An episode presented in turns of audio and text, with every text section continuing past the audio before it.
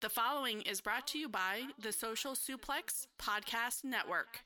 BWB, this is One Nation Radio. You better get it right. Rich Latta, James Boyd came to give them life. The Blackest Wrestling Podcast has come to kick all ass and drop it six feet if they kicking trash. Word, let me welcome y'all to something different. And if you dig it, man, you should let some friends listen. We be getting it in, this on the regular dude. Ravish and flow, but this shit rule. See, James don't rap, so I had to break it down. The whole network, man, we coming for the crown. Raps in the columns, I keep them both covered. Making the beats too, so the listeners can bump it. Hit us with the rating, yeah, I'm saying it's a five. Before you hit it, talk, bob your head side to side. It's One Nation Radio, and this is the beginning. It's Rich, and I'm here with James. It's time to listen to One. We got to unleash the power of the pyramid. This is Mike Sempervive from WrestlingObserver.com. Check me out on Wrestling Observer Live every day. And also check out your boys, Rich and James, on One Nation Radio. Hi, this is Kenny Omega. We're listening to One Nation Radio. Check it out, guys. These guys know what's up. Big Kenny Omega fans. That's all that counts to me. Goodbye and good night.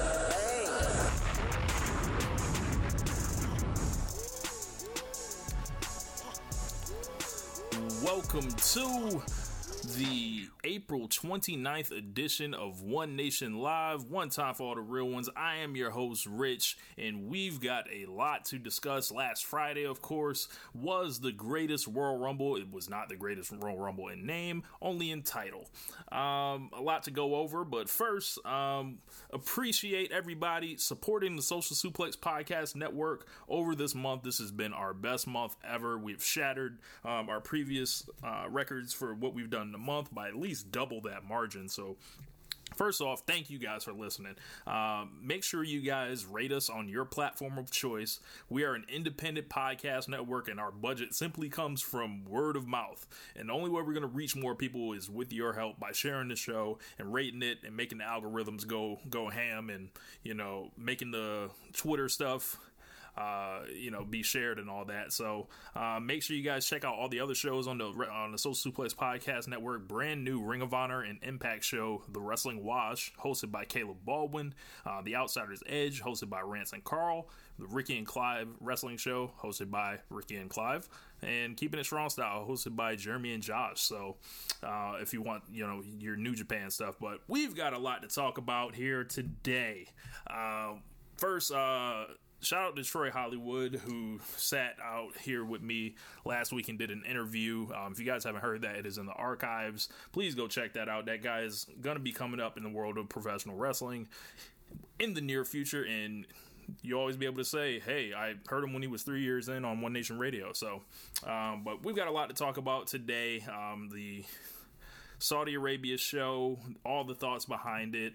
We're going to be talking about Batista on a story I read about him coming back to WWE and it being nixed. And of course, we're taking your questions and comments live on the air here. If you are hearing this later and you want to be part of the live broadcast, make sure you add yourself to the Wrestling Squared Circle on Facebook.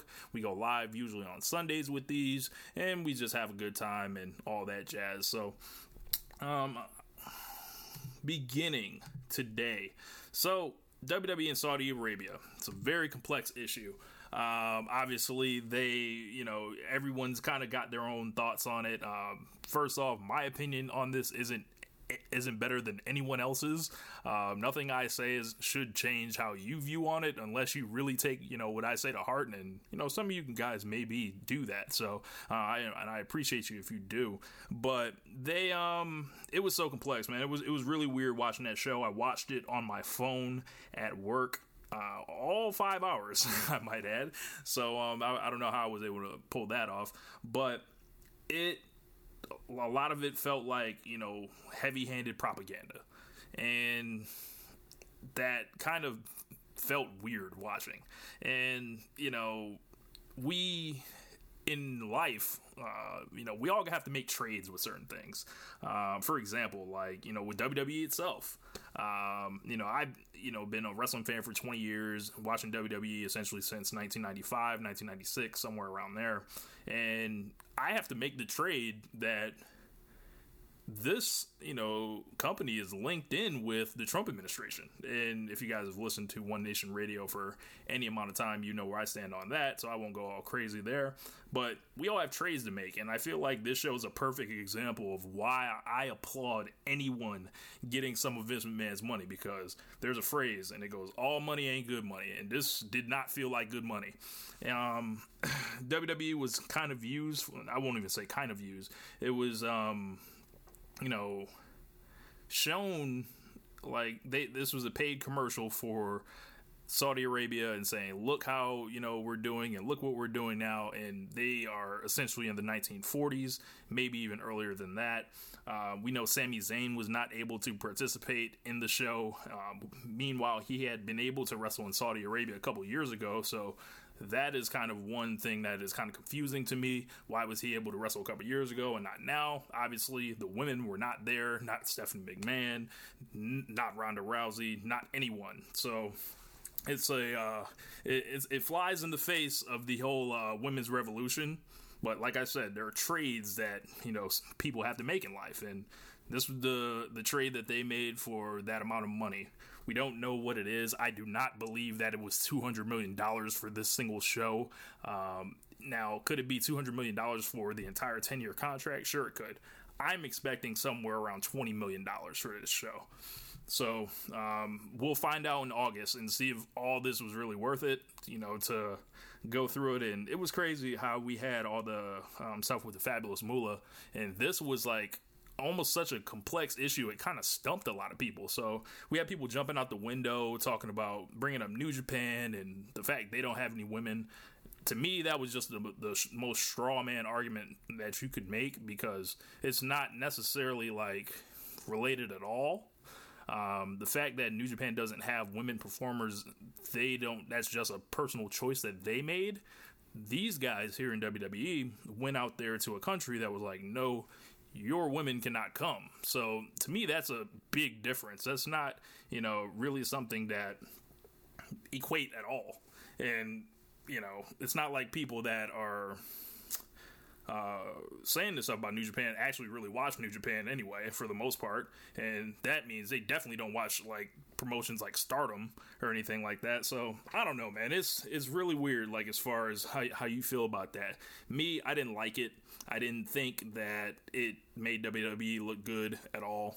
Um, and this was just something that they had to do for the check. You know, uh, you gotta you know make your money the way you can. I don't think there's a business or a wrestling company that would have turned it down. And like I said, in August, I think we'll all see um, the effect on it.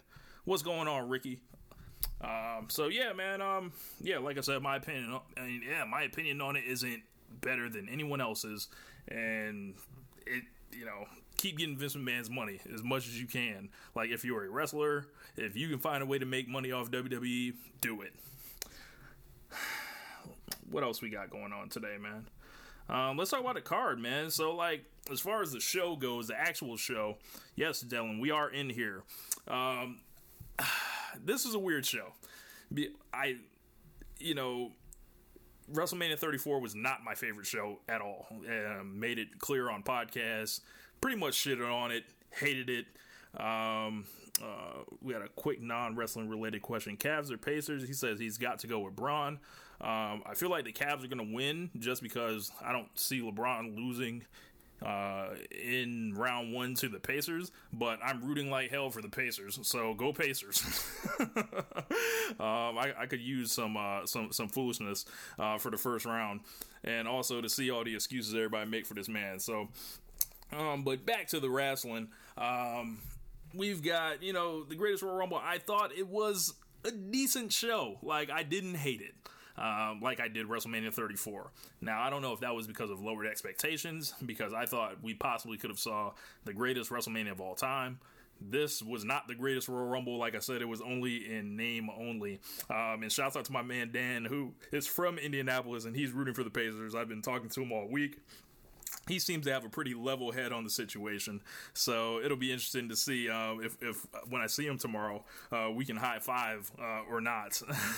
but um, it was a five hour show. To me, it didn't really feel like a five hour show. It was paced well. The matches didn't go super long or anything, but it was like that that as I mentioned before, there was just a weird feeling in the air watching it. And I don't know if the crowd knew everything that was going on and that kind of hurt in some cases. Other cases it kind of didn't.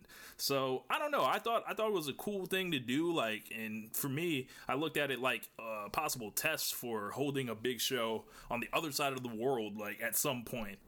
So I feel like that was a test for uh, whether it was the United Kingdom, whether it was for them possibly going to Japan again, whether it was a possible uh, Big Four type show, like whether it's Wembley Stadium or or even somewhere in Ireland or you know maybe even Africa. Who knows? Like you know uh, they're pretty popular out there, uh, like South Africa and everything like that. So uh, maybe WWE uh, had more you know in mind for this show than we thought.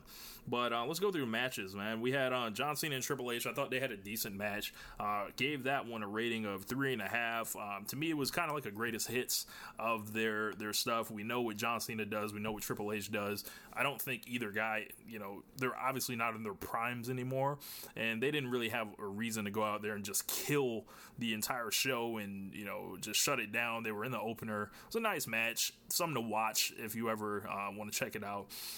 I was really impressed by Cedric Alexander and Kalisto. I didn't rate it that way, but I thought they were a perfect. Um, this was a perfect spot for those guys coming in right after Cena and Triple H crowd was already hot. All they had to do was um, fly around and impress, and I think they did. I thought Kalisto uh, really earned a lot in this match because Kalisto's obviously gotten a lot of shit uh, online from people uh, because he's not necessarily the most like while he wrestles in exciting style at times, you just see the name Kalisto and it just feels like such a drain sometimes. But I think um, in the match with Buddy Murphy that he had last week, he showed that he's a very talented in-ring you know performer and as well um, you know in this match with Cedric he was step for step, move for move with him. And I think people forget that this guy was, you know, a guy in NXT that was having good matches and that was doing stuff like this on the regular, seeing him and Cedric go out there and getting that chance to be on the main card, that was really special for uh, 205 Live. So, shouts out to those guys. Um, the Raw Tag Team Championships were taken home by Bray Wyatt and Matt Hardy. Now, these guys, um, I don't know, bro. It's real weird.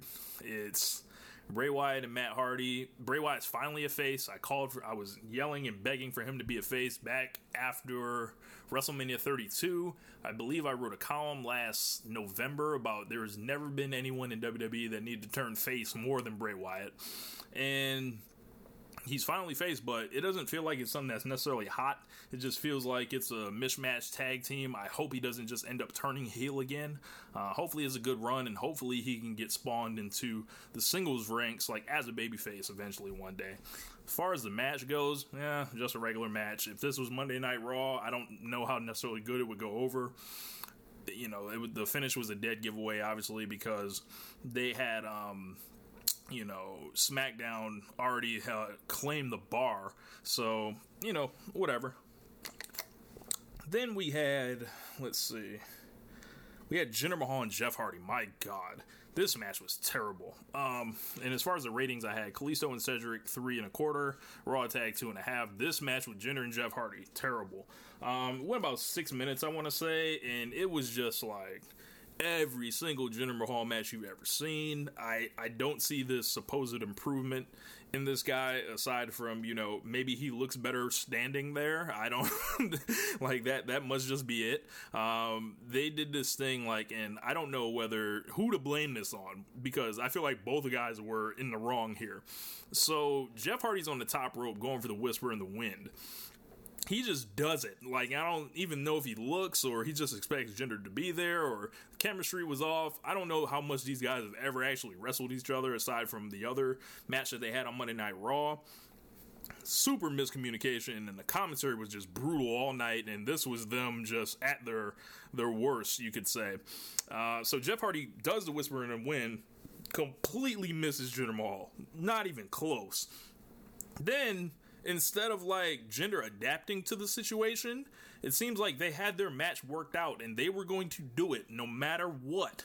They were going to have this spot and exactly laid out and they weren't going to deviate from the plan at all. So Jinder Mahal takes a bump for no reason. If you haven't seen this, this is just awful. Like like completely exposing the business and you know whatever. Guys have have botches and matches but this one was just you know it was a little much. So you know Jinder in that situation i thought he maybe could have like just kicked him or maybe dropped an elbow or you know did something like laugh at him for missing something. But they just kind of you know didn't really do their thing there. Uh, I thought this was like a star and a quarter. Like I would have just gave it two stars because it's just a regular match, but then that happened, so I docked them a little bit. Um, then we had the SmackDown Tag Team match. It's time to talk about the Bludgeon Brothers. Luke Harper. I will never say a bad word about Luke Harper, and Eric Rowan's not that bad either. Um, but this whole presentation for me just isn't working. They're just killing everybody. Like, there's who's gonna beat these guys? Are they gonna turn the bar face? They've already gone through the New Day. Um, the Usos had all these raw ass matches throughout 2017 to essentially get shit on, like during this whole feud, and this has been going on. Like, Bludgeon Brothers were killing jobbers for months, and then we got these belts, and they look like they are unbeatable. And it looks like the only way that these guys can compete is Naomi coming out there and you know shaking her ass and twerking, and all of a sudden Luke Harper goes into a catatonic state, and the Usos are able to attack. So we'll see how that all works. Um, we had a couple comments I actually want to see. Simon Cotton says Jinder Mahal is a bum, a world class bum, and doing it on a worldwide stage. I threw that part in. Uh, Sergio says what makes it worse is the same thing happened to Joe, but instead of redoing the spot Joe went along with it and changed the spot. You are correct, Sergio, and that is that's actually what I was going to get to later. But I mean, Samoa Joe just looked like such a professional in that moment, and because I saw the ladder falling, and it was like, uh oh, like it looks like a spot got messed up, but he just like kind of rolled with it and adopted, and I think that's just Samoa Joe just being so much worlds like like worlds away from Jinder Mahal as a worker. So, and that might be speak to Jinder's like not confidence in himself, but feeling like what he can and can't do in the ring. So without quote unquote, you know, getting punished for it. Because remember, it's not that long ago that this dude was just coming out here and losing in, you know, two minutes or less, like in a super jobber role. So he's probably a little nervous and taking, you know, the instruction a certain way. I'm going to do everything they, they want me to do with it. Um, Simon said the War Raiders beat the Wyatt brothers at WrestleMania 35.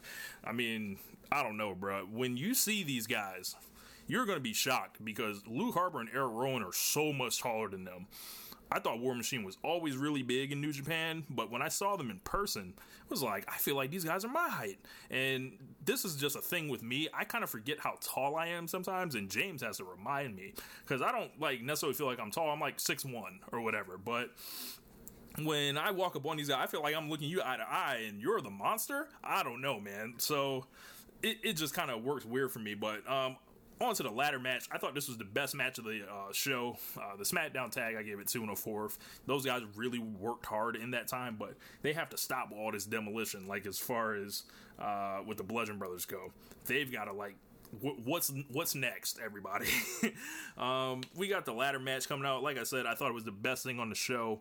Seth Rollins looked like an absolute superstar. He got cheered like a god. Uh, Seth Rollins uh, came out and won the match, retained with one of the most awesome finishes I've ever seen in a ladder match because it made sense while this guy is fucking around on the ladder and climbing slow and everything like that, Seth Rollins used his athleticism, jumped from the top rope onto the ladder, went up there, got the belt, and just jumped off like, see ya, got the belt, holla, I'm out of here.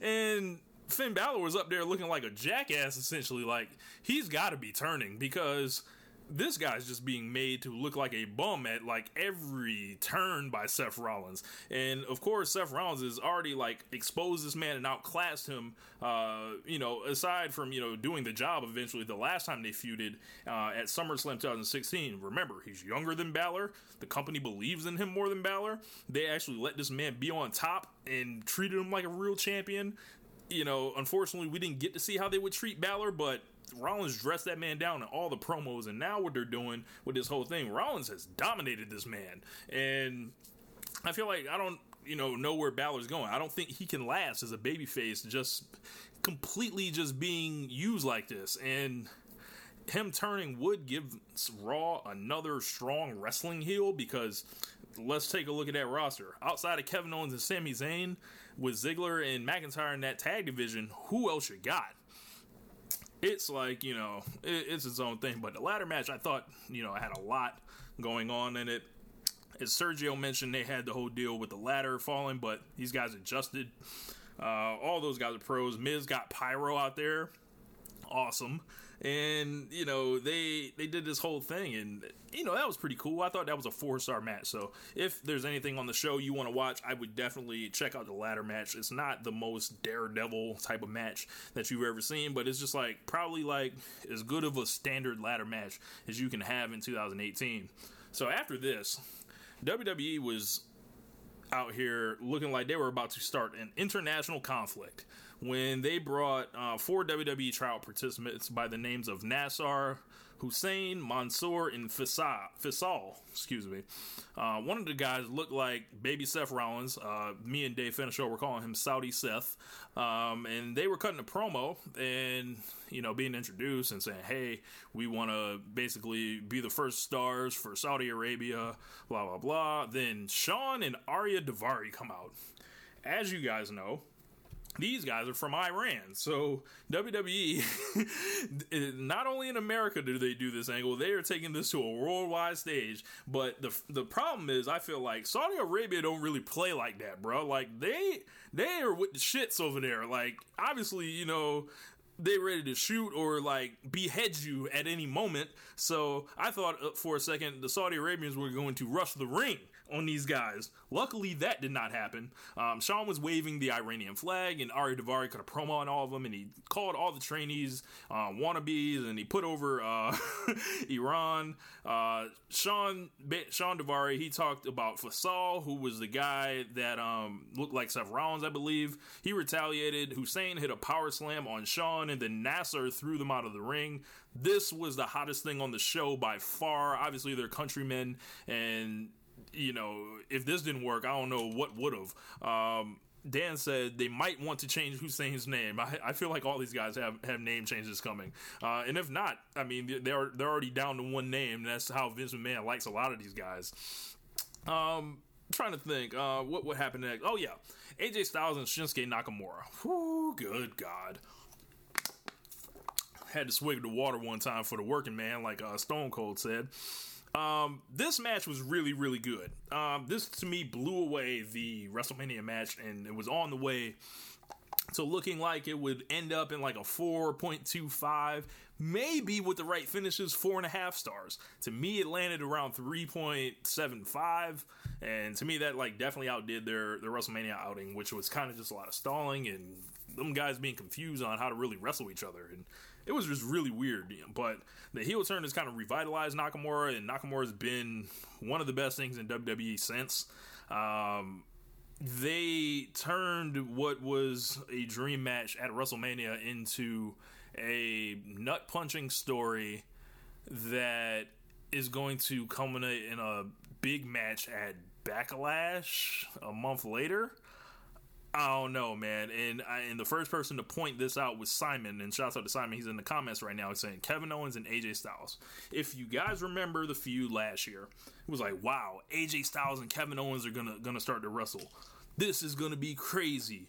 What did WWE do? They booked it every step of the way to not be great. They let these guys wrestle, and then they throw a bullshit finish in there, or they do some type of weird ending um, that kind of just kneecaps the potential of it. And it's like, you you have two of the best wrestlers in the world in there. Just let them fucking go.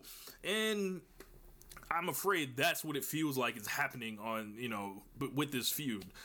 WrestleMania was kind of a muted match for the heel turn to go over later, better at the end. I don't feel like we saw the best of AJ. I don't feel like we saw the best of Nakamura. I feel like we saw a better version of them in Saudi Arabia, but it wasn't it still wasn't what we think. You know, when we see Nakamura and Styles matched up, and the alignment is correct now. So they did a double count out finish. I don't know, man looking at WrestleMania a month ago, I don't think Brock Brock Lesnar and Roman Reigns were being counted at all when they were outside the ring, and that was not a no DQ match. So they kind of just use, pick and choose to use these things. I think they need a little bit more consistency for this stuff. Um, they did this thing like you know they they kind of started off slow, but you know it picked up. It was at a way faster pace in WrestleMania. The crowd there was something I was watching on this. I felt like dudes were doing the wave. Like this match didn't seem like it went over well at times, and then other times they got into it. So it was really weird all night with the crowd because the big stars they they kind of came out there heavy for. There were some people that I felt like they didn't know who they were. But this was somewhere in the middle because there was times that it had energy, then other times it's just like you see people in the front row sleep or turned around like I don't know if everybody in there knew, you know, exactly what was going on, but this was a good match. Um, if you want to see these guys do do it for real, though, it still stands. Watch Wrestle Kingdom 10. Uh, hopefully, at Backlash, these guys are able to to really go at it, and hopefully Nakamura can you know win the belt, or else he might be done as a main eventer. So I'm kind of anticipating a, a, title change. They've kind of handicapped AJ Styles on this title reign because they have not let him be that showcase champion that he was the first time around, where you could throw him on pay per view and just say, go. What they've done was, hey, we made him win the title on a SmackDown. Then we had him go in there and have a great match with Brock Lesnar. So I take that back. They did let him have one great match with Brock Lesnar. Then he had to fight Jinder Mahal again, and you know you know how that goes.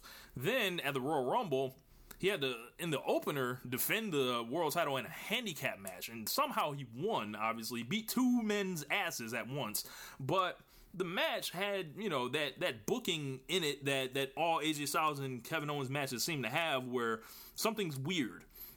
Then, of course, you know, there was the six man, you know, match they had, and it's only so good a six man match can be because you're not really allowed to. Uh, take over and prove you are the peak performer unless like you do some crazy shit like Ricochet at NXT a couple weeks ago. Uh, but that six man match wasn't that NXT match. And then the Nakamura Styles match happens at WrestleMania, and they kind of feel like they get the volume turned down on them, and I don't know, man. They they seem like they didn't know what to do with AJ Styles as a babyface uh, champion, like as far as like just letting them have great matches. Um, so I don't know if that comes to not having heels lined up because they kind of turned Nakamura just random randomly. But I mean, if you want to keep that feud going between two two baby faces, someone does have to turn. Um, I would be nervous, uh, you know, with, with AJ Styles right now. Like how they've used him. So maybe if the belt comes off him, he can kind of get you know his rematch and then you know go on and get pulled into something where he can really excel. Um, like you know, I don't know, man. They they decide they didn't want something out of AJ Styles this time. I feel like. Um, let's go to some of these comments. Simon says WWE has been sabotaging AJ Styles since his fantastic WWE Championship run. If you guys missed it, um, now this match ended up turning out okay with AJ Styles and Shane McMahon, but leading into it, AJ Styles is on the roll of his career. Swig one time, and he was. It was the I called it at the time. I called it the most elaborate fuck job of a top star ever to get the belt off of him, uh, to get him into that Shane McMahon match. This time they let him keep it, and it feels like they didn't treat him the same way. So I don't know. Um, but yeah, moving on from that. Uh, Undertaker defeated Rusev in a casket match. My God, I have a story for you guys on this one. So I was watching this show, uh, at, as I mentioned, at work, and my homeboy next to me. Uh, I don't know if he wants me to say his name on here because I don't want to give away what he was doing, but um, he was watching the show as well. So the deal with it was, I felt like my feed kept going back. Like his would always be like two or three minutes ahead of mine the whole time. So I figured, man, like the show's moving at such a fast pace, and I don't really want to miss anything. I'm just gonna watch it as is. And then I saw the Undertaker like music hit. I was like, I have an idea. I can just fast forward and re- close the app out, refresh it, and then the match will be starting right now. So I turn it back, you know, and you know, the Undertaker's making his entrance. I go through the whole refresh, the intro, the everything, essentially. This motherfucker Undertaker hasn't even reached the casket yet. And I was minutes behind, closed it, came back, and this motherfucker's entrance still wasn't over. So, you know, they, they took their sweet time with that, and, you know, it was a match. Um, I don't think Rusev needed to have it. He's already over. They, they literally buried the guy, uh, put him in the casket with Aiden English. He did get more offense than John Cena. It was it was still short. I want to say it was just under ten minutes. Uh, not really anything noteworthy or anything. Um, it was an old school uh, you know, Undertaker in the mid '90s type of casket match where he finally gets this heel that he hit that had been running from him for months and doing foul shit and burning his, uh, you know, his his urn down and making it a gold chain. This, that's just what that felt like, except without any of that story. They randomly just announced this shit, and it was a bunch of strikes, an old school, a choke slam, and a tombstone on Aiden English. And Rusev laid in the casket for a really long time while that shit set up. I think that's about as good as you can probably expect The Undertaker to work, and even so, that's not good.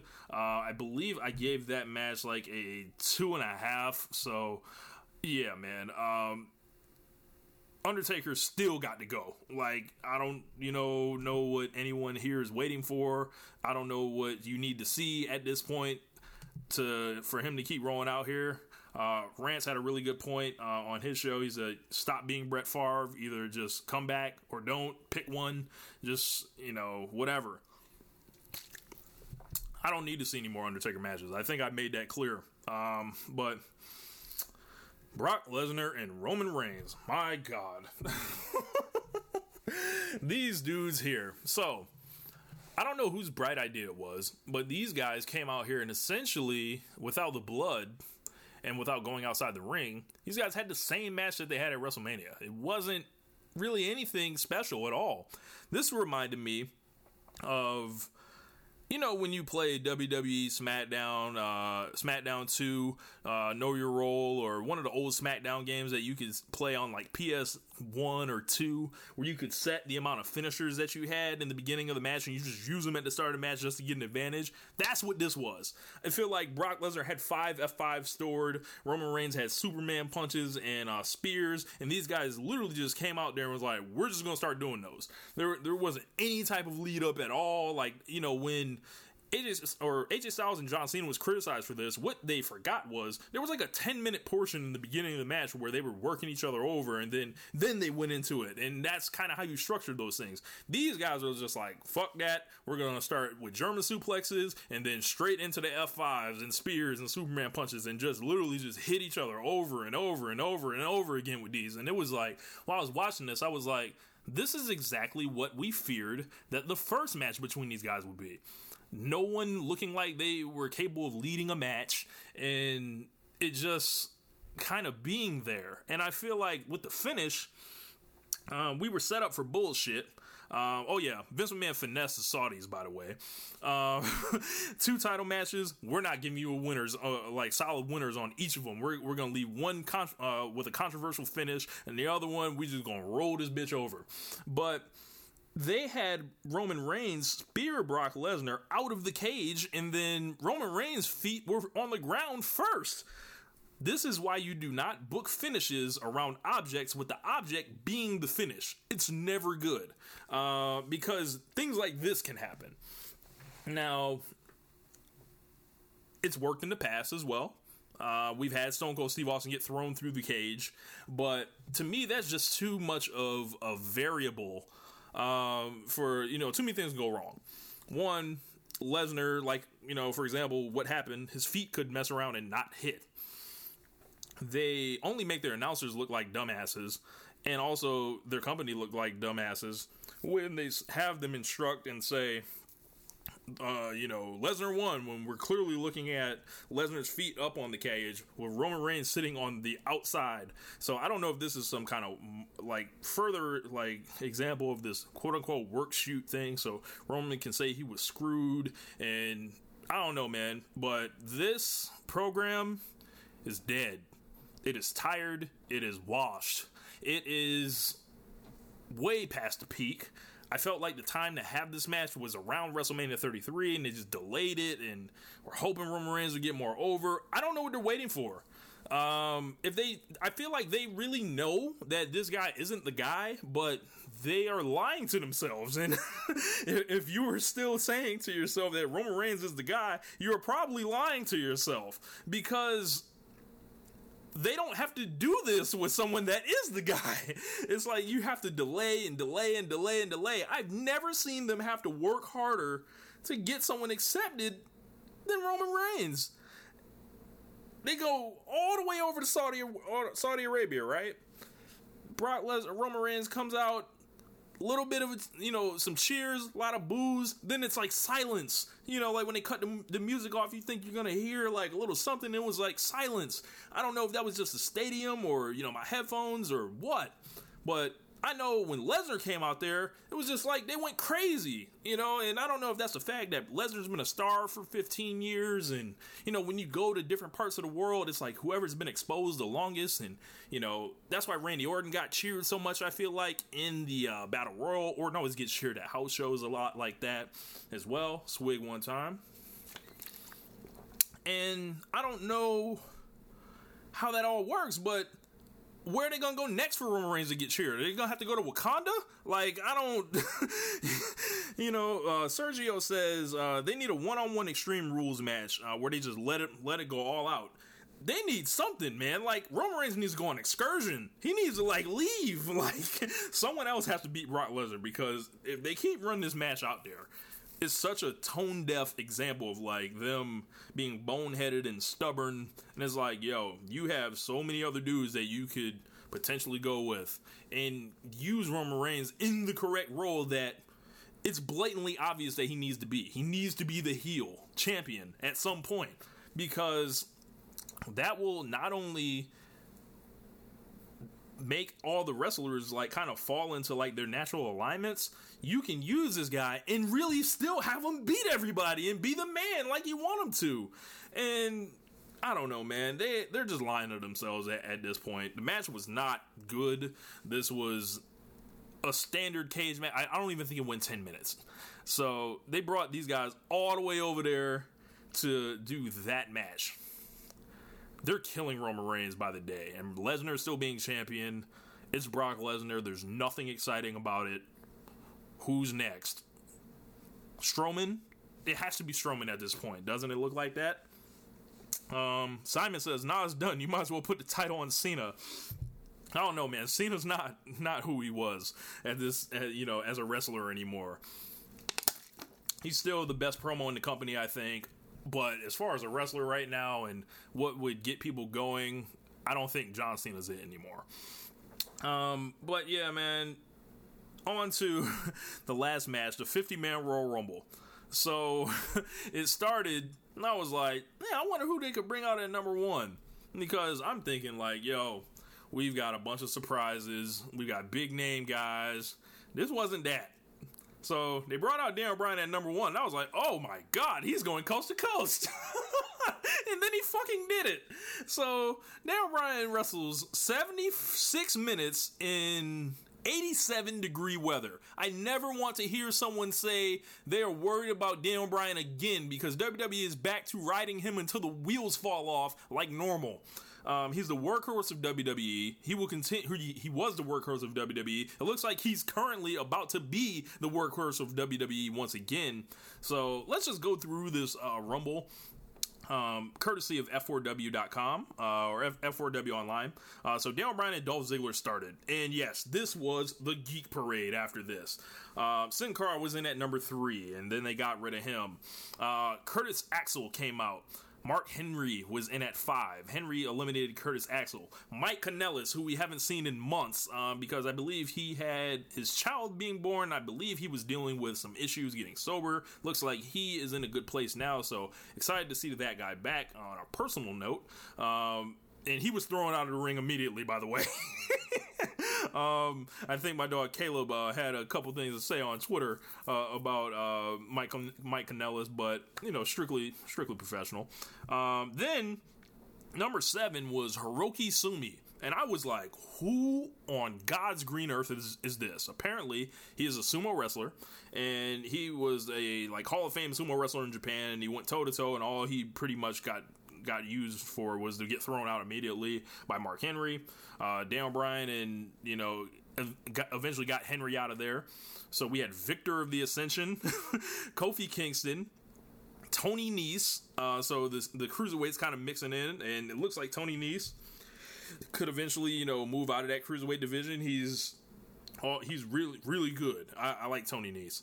We saw a dash of the revival, Hornswoggle. From there, we saw Primo Colon, and as you can see, the Geek Parade is indeed, uh, you know, a thing. So after that was Xavier Woods. Then Bo Dallas came in at 15. Uh, a couple more eliminations. Uh, you know, they got rid of Primo. They got rid of a bunch of those guys. Um, Kurt Angle came in at 16. And, you know, the exciting thing was seeing Kurt Angle and Daniel Bryan. And I don't know if that really went over well in Saudi Arabia. They probably just didn't get it. But it was exciting to do a couple things. And, you know, Angle is obviously like super washed and broke down. Uh, but you know, it's nice to see Kurt. You know, when we can. You know, this isn't this doesn't hurt anybody being in a 50 man Royal Rumble, especially with the, the amount of geeks they have lined up. So we got Dawson in at 17, Goldust at 18, Konnor from the Ascension at 19, and Elias was number 20. We've got to talk about Michael Cole. Michael Cole was trending on Twitter for an abysmal performance, not only here, but all fucking night. When he was sitting there botching the Roman Reigns finish, when they were calling the, the Jeff Hardy and Jinder Mahal thing, when he said that Sergeant Slaughter was the late, great Sergeant Slaughter, so while Sergeant Slaughter is actually alive, then I don't know what it is with him and Elias. Elias isn't even a face, but he is. So the thing is, Elias is cool in a way that heels are sometimes cool and a lot of people like them. And the one thing that you can do to ruin that is put Michael Cole on it and have Cole start co opting the cause because what is cool about Michael Cole? Nothing. He is the establishment. So all you're doing in that case is hurting Elias by informally aligning Michael Cole with him, I feel like. So and that leads me to the point like Michael Cole has been in WWE since 1998. It is 2018 now. I believe Jim Ross was around for the same amount of time. Ross showed up in 1993 and kind of got phased out around like 2012, 2013, a little bit probably before that. So if Cole's been around this long right now, right? Is it time to get rid of Michael Cole yet? And I don't say that from a point of malice. I don't say that from a point of, you know, this guy doesn't do his job right because he does do a lot like as far as like holding the broadcast together training the other announcers different stuff like that that he actually is pretty good at. But there are certain things with cole that are almost unforgivable. Cole has no credibility with the off with the audience at all. None. He literally is the voice of WWE, meaning not like he is the voice of the fans or anything. He is the company's like, you know, the way they've decided their announcing is going to go. This is Vince McMahon talking through this guy. And that's pretty much, you know, disqualified all credibility that this guy has. So it, I came to the conclusion that if Michael Cole walked in tomorrow and was like, you know what, I'm done. I don't think a soul would care. Like this isn't this wouldn't be like this thing like where we're begging Michael Cole to come back, like we were begging Mauro Ranallo to come back, or Jim Ross to come back for all these years. Even though you know Ross has seen better days at this point, but there was a point where we were like, "Yo, why can't we just have Jim Ross back? He's still the best guy." That's not Cole. Like Cole's kind of just there. So I asked, twenty years in, what would you do with Michael Cole at this point? Do you just let him keep going forever? Do you transition him into like another role? Or do you just leave him on Monday Night Raw to just be, you know, Vince McMahon's voice? I don't know. But number 20, back to the Royal Rumble, Elias came in, swig one time.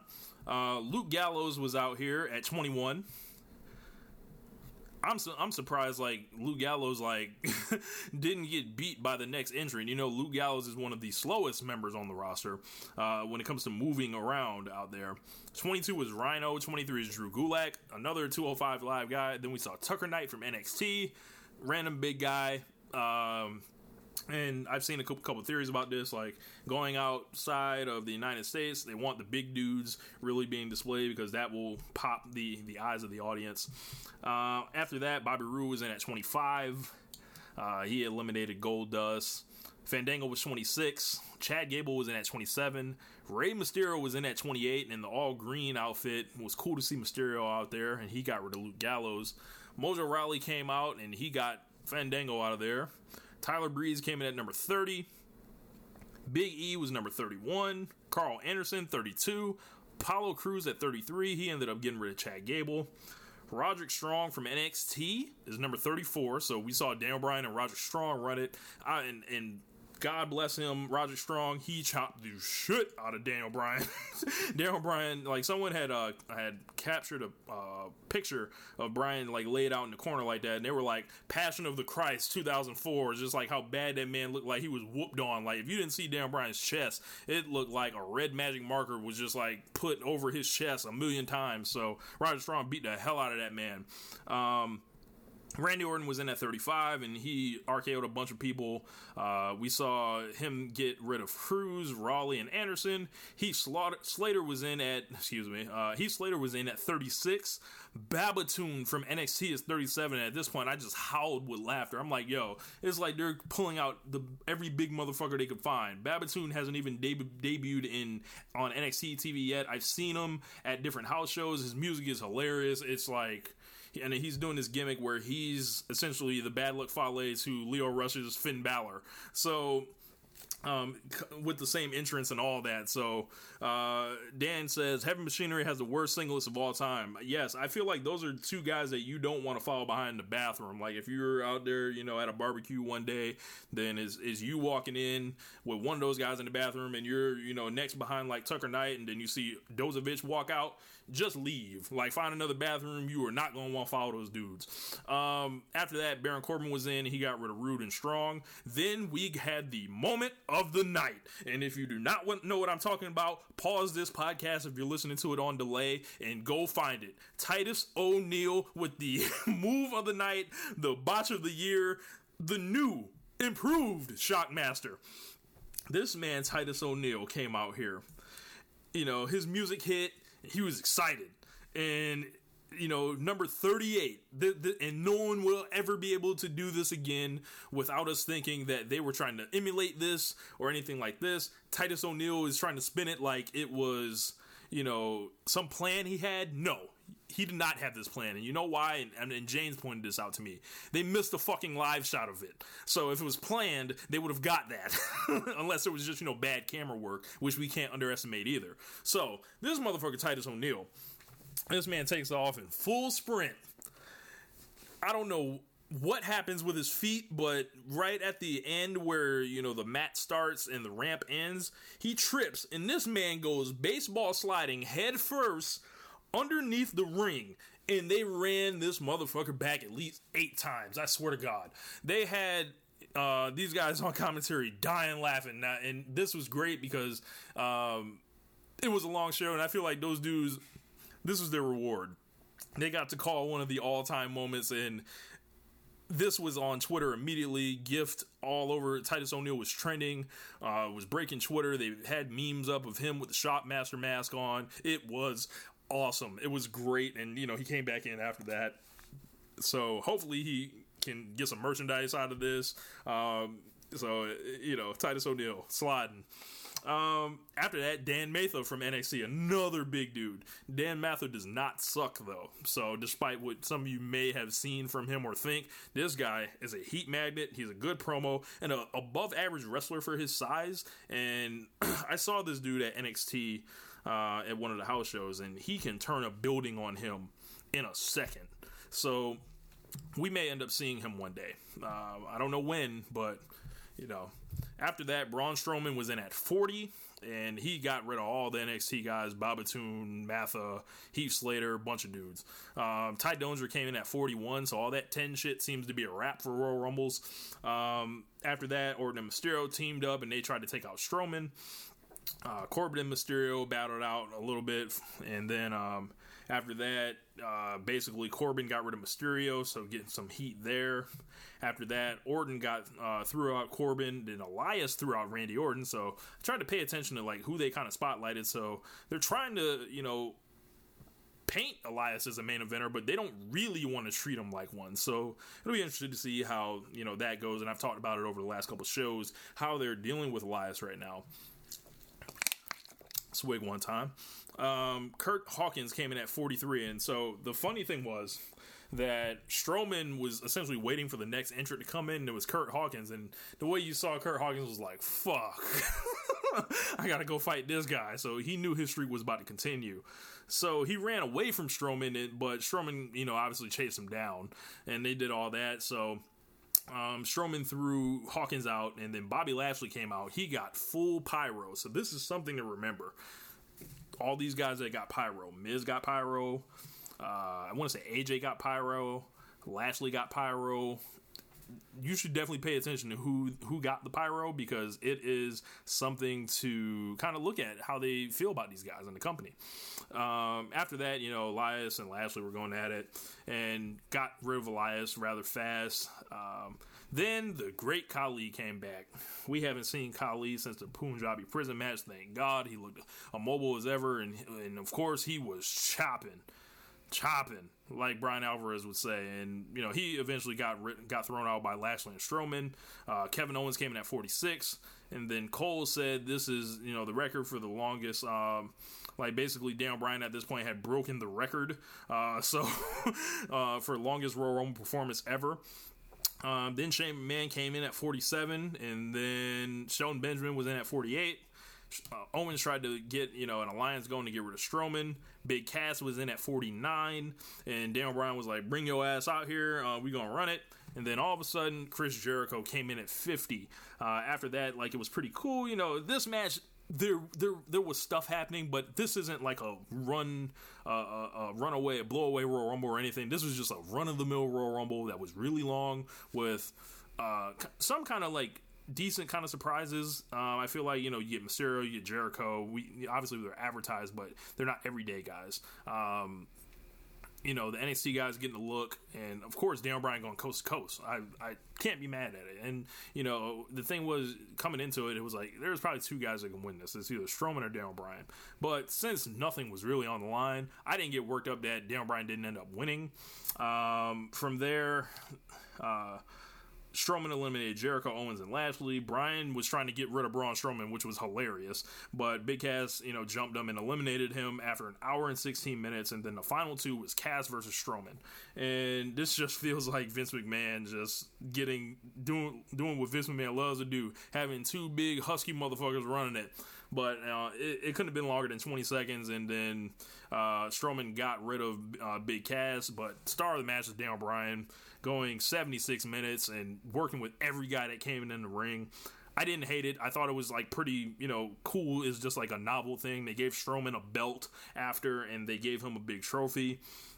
This was almost like Vince McMahon was saying, "I'm sorry, you know, I'm sorry I didn't let you main event WrestleMania. I'm sorry, you know, that we we didn't read how over you were. I'm sorry that we just stuck to our plans. But here's a belt, here's a Royal Rumble win. You, you can win the biggest Royal Rumble ever. I, am so sorry, Strowman, and hopefully this can go, you know, on a way to building this guy back up again. Uh, he is the guy that people want on Monday Night Raw, and I think that." You got and he got the pyro at the end by the way. So this was you know i thought it was a good show overall. Uh, i didn't think it was blow away. I thought it was better than wrestlemania but i didn't really think much of wrestlemania so take that for how you want. Uh, if you want to see my ratings for it i believe it is in the uh, i'll go through them real quick once again uh, so I got three and a half for Cena and Triple H, Cedric and Kalisto at three and a fourth, Raw Tag Team Match two and a half, Jinder and Jeff one point seven five. SmackDown Tag, two and a quarter. Ladder match, four stars. Undertaker Rusev, two and a half. AJ and Nakamura, three and three quarters. Brock and Roman, two and three quarters. 50 man Rumble, three stars. So it, nothing nothing all time great, but it was definitely a show that I I give a you know a couple looks at, look at the the good stuff on the show, and watch the atmosphere, just see how it kind of feels to you, um, and, and, see if you think WWE is gonna like do continue to you know do this thing and prosper over there, and hopefully the, they'll be able to get the women on the show eventually one day. But WWE is not going to change Saudi Arabia. I don't know where any of you got that from, but this is just going to be something they're going to have to work around. Hopefully, uh, we can get Charlotte over there. We can get all the women over there. They ran a commercial during during the event that they later had to apologize for, and they meaning the Saudi Sports Authority, um, showing the women. Uh, and I believe this was like the Backlash commercial, and also that one what that song uh, that everyone just loves so much that they showed and they had to apologize for that. So it's like the 1940s over there, and it would suck, you know. Like I tried to just substitute, you know, like what if it was like women that, or excuse me, what if it was black folks that weren't allowed to, you know, come into the show, or what if it was, you know, someone else? But it's like none of the, the comparisons are actually like comparable to like what they're doing because they're working with like this kingdom, so it's a full propaganda charade, and I think you know that the phrase all good money ain't good money applies but sometimes you just got to take the money. And that's like kind of disheartening but it is like business in a sense. So um yeah man um yeah besides that what else do we have to look at today? Oh yeah dave batista so in one of the weirdest stories that I've read about, um, you know, this you know type of uh, you know over the weekend, and this was like recently I read this. So apparently Batista confirmed that WWE ghosted him regarding the Ronda Rousey WrestleMania thing, and he was basically saying, you know, I'm not going to hang around forever. I'm almost 50, and um, you know, I'd love to do a last return. This is Dave Batista, who's in the Marvel shit now. Like, he has no reason to want to come back to WWE, right? And the way he was treated last time when he came in, and I'll be guilty and say this it was just the wrong place at the wrong time for one of the like most solid guys in wrestling. And I remember I met Batista in person once. He was just so nice to everybody, and he was a guy that got crapped on, but he walked into the wrong situation. I don't think WWE knew it at the time.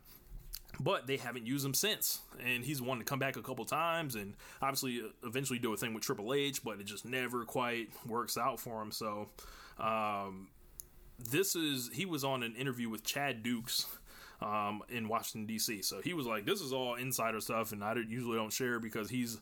Uh, he says, "I'm a really old school kayfabe guy, but they reached out to me earlier this year, possibly to come back and do the thing with Ronda, and he said he would only be willing to do it if he teased something for him and Hunter to go at Mania next year." And they said, "Yeah, that would be great. I love that idea." And I said, "Well, that's great. I'll come back a few times during the year and we'll tease it." And we'll work with work it and we'll milk it and we'll go to Mania Me Hunter next year. Oh, I love that idea. Let's do it. And we literally talked for about three weeks, and then they just stopped calling them uh, or calling me, uh, me being Batista. He said he sent the text to Hunter and he was like, Hey man, I don't know if you put any more thought into what's going on, but I'm really excited about the possibilities. And I never heard back from them. They just stopped talking to me about it. Now, I don't know what else I can try to do. I want to end my career the right way. I'm faithful and loyal to WWE. I'm proud of being from there and I just want to do good business with them. But they don't make it easy, just, you know, they don't. So it's like, he said he basically told him that last year would be his uh, next year would be his last year. He's turning 50 and he'd be willing to. He feels great physically. He's he's in great shape. And if you've seen Batista, obviously that's the case. Um, but he just doesn't want to be an old guy in the ring. He doesn't want to overstay his welcome because I feel like he he learned last time like yo they will turn on you. And you know he just goes on from there saying how much he loves it. And he said, even though the fans crapped on him last time he was there, he'd still go back in a heartbeat because he loves to entertain us and he uh, has fun doing it. But he just doesn't get it. And he d- said, I don't get that company, man. I just don't understand. I don't know, man. Like, you know, Batista has been critical of WWE also.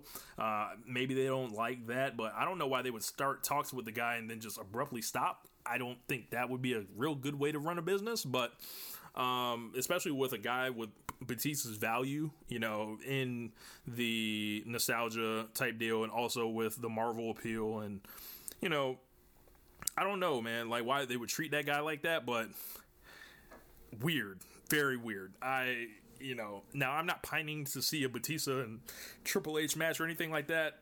Like, don't get that uh, twisted. But like I said, if you're gonna bring it up to this dude and tell him, yeah, that might be something we want to do. Just keep y'all word, man. Just keep it a buck with him. Be like, yeah, we changed our minds. We don't, you know, see that happening. We don't have those those those creative plans for you. But you know, Batista never really kind of got to go out, so I can sympathize with Batista there.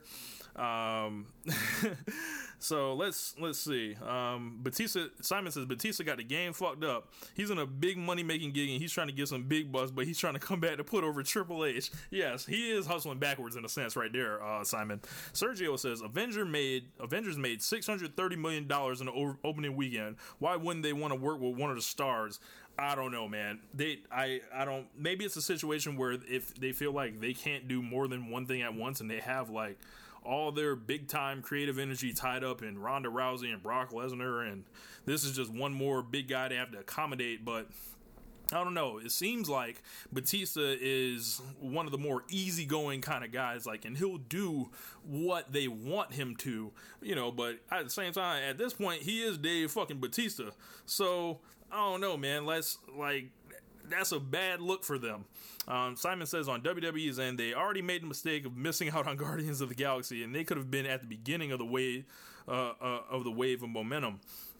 Yeah, they, they did miss out, and they, they kind of treated them badly at the beginning uh, of that whole thing. But if you know he is loyal to WWE, he says he wants to be loyal. Why not let him be loyal and use those things? But you know, maybe it's a situation where it's like, yo, we got one movie star we care about, and it's The Rock. Like you, you see how they treat Cena. Like they, I, I don't see them really plugging Cena stuff like that, and obviously they don't book him the right way. Um, he did go over Triple H, but it's Triple H. That was like the first time Cena won a match on pay per view in how long at this point. So I don't know, man. It's it's it's really weird. Uh, but yeah, I'm taking questions here. Uh, I got a couple minutes. If you guys want to leave some in the comments, it looks like we've got a couple more. But um, yeah, man. Like I don't know, man. Greatest Royal Rumble. It was it was a five hour show, and it was something that is the start because this isn't over. Like we're gonna keep having these conversations like about whether it's cool for WWE to be in bed with this this um you know type of deal, you know like with, with them being propaganda partners and all that. So it'll be interesting to see. Um, Sergio says he wants a full time deal and that's more valuable than The Rock right now. I don't necessarily know if The Rock is like you know. The Rock's gonna get injured like every time he wrestles, and it's like you got to have something really good. I think the only person I would want to see the Rock fight at this point is Triple H. Anybody else, um, you know, not isn't really like creatively there for me. Like, you know, him and Lesnar again, like, come on now. Rock's not taking all them suplexes, and if Brock Lesnar can't do those suplexes, it's like, what else is he is he here to do at this point? Um, I don't know. You know, it's always good to have the Rock around and be able to pull that out of um, you know your back pocket, be like, oh yeah, we got the Rock. But as far as like creatively and what he can do as far as building a program, I think that that ship has sailed. Um, let's see, what is Corey Graves doing? So we got a question about that. Uh, Sergio Parra says thoughts on Corey Graves' greatest Royal Rumble tweet. Let's see. I did not see what he was talking about. So, he said, "When money eclipses passion, is it still success?" Is that is that the one you were talking about, uh, Sergio? So, I'm looking at a couple different tweets. He says, "I'm not built for the public eye." NYC to Jeddah, Saudi Arabia. I think you're talking about that money and passion one, right?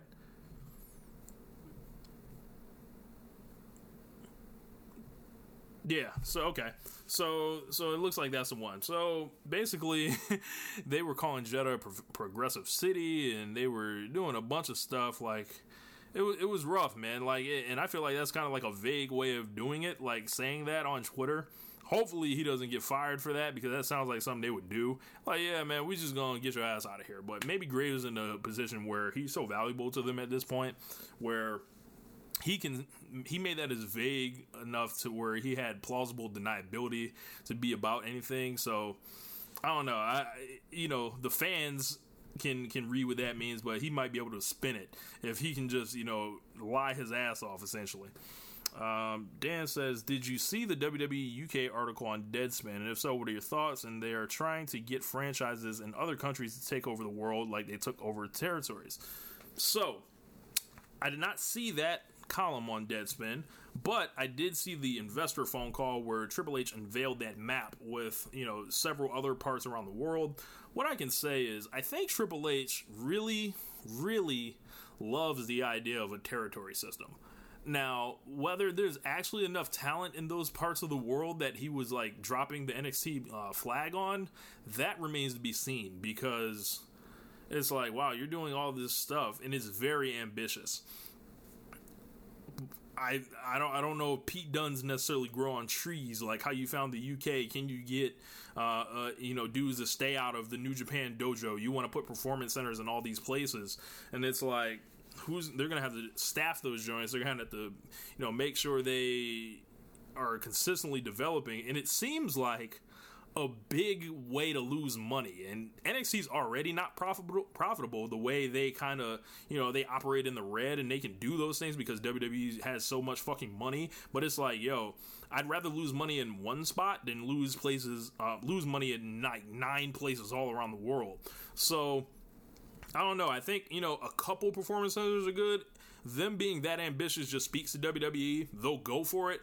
I'm not sure how it'll work out, but we'll all see. Um, Sergio was saying he said he was saying no matter how bad you have it, at least the women have rights here.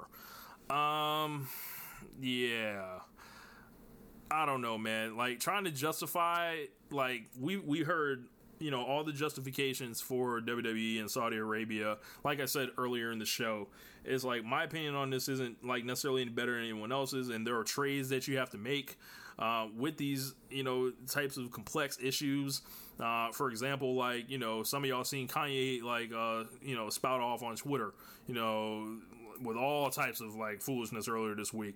So that's a trade you got to make. Like if you're a Kanye fan and you you roll with what he's rolled with, you know, over the his career, like, all right, am I gonna listen to music? Am I gonna ride all the way 100 percent, or am I gonna like just quit them all together? So, and, and I think that's like kind of what you know the thing. Like also like Nas came out and they said, and Nas was beating on Kelis like allegedly, and that's like, yo, I'm a long time Nas fan. Do I want to be riding with this out here? And saying that no matter how bad we have it here, at least women have rights here. It's like I don't know, man. Like they need to they need to catch the fuck up. Like and it's not this is not a culture thing. This is like this is civil or human rights. Like this this isn't culture. Like this is them like treating people the right way. So hopefully they can figure that out for you know so we don't have to keep having these conversations when they're when it's time to have the greatest SummerSlam and the greatest Survivor Series because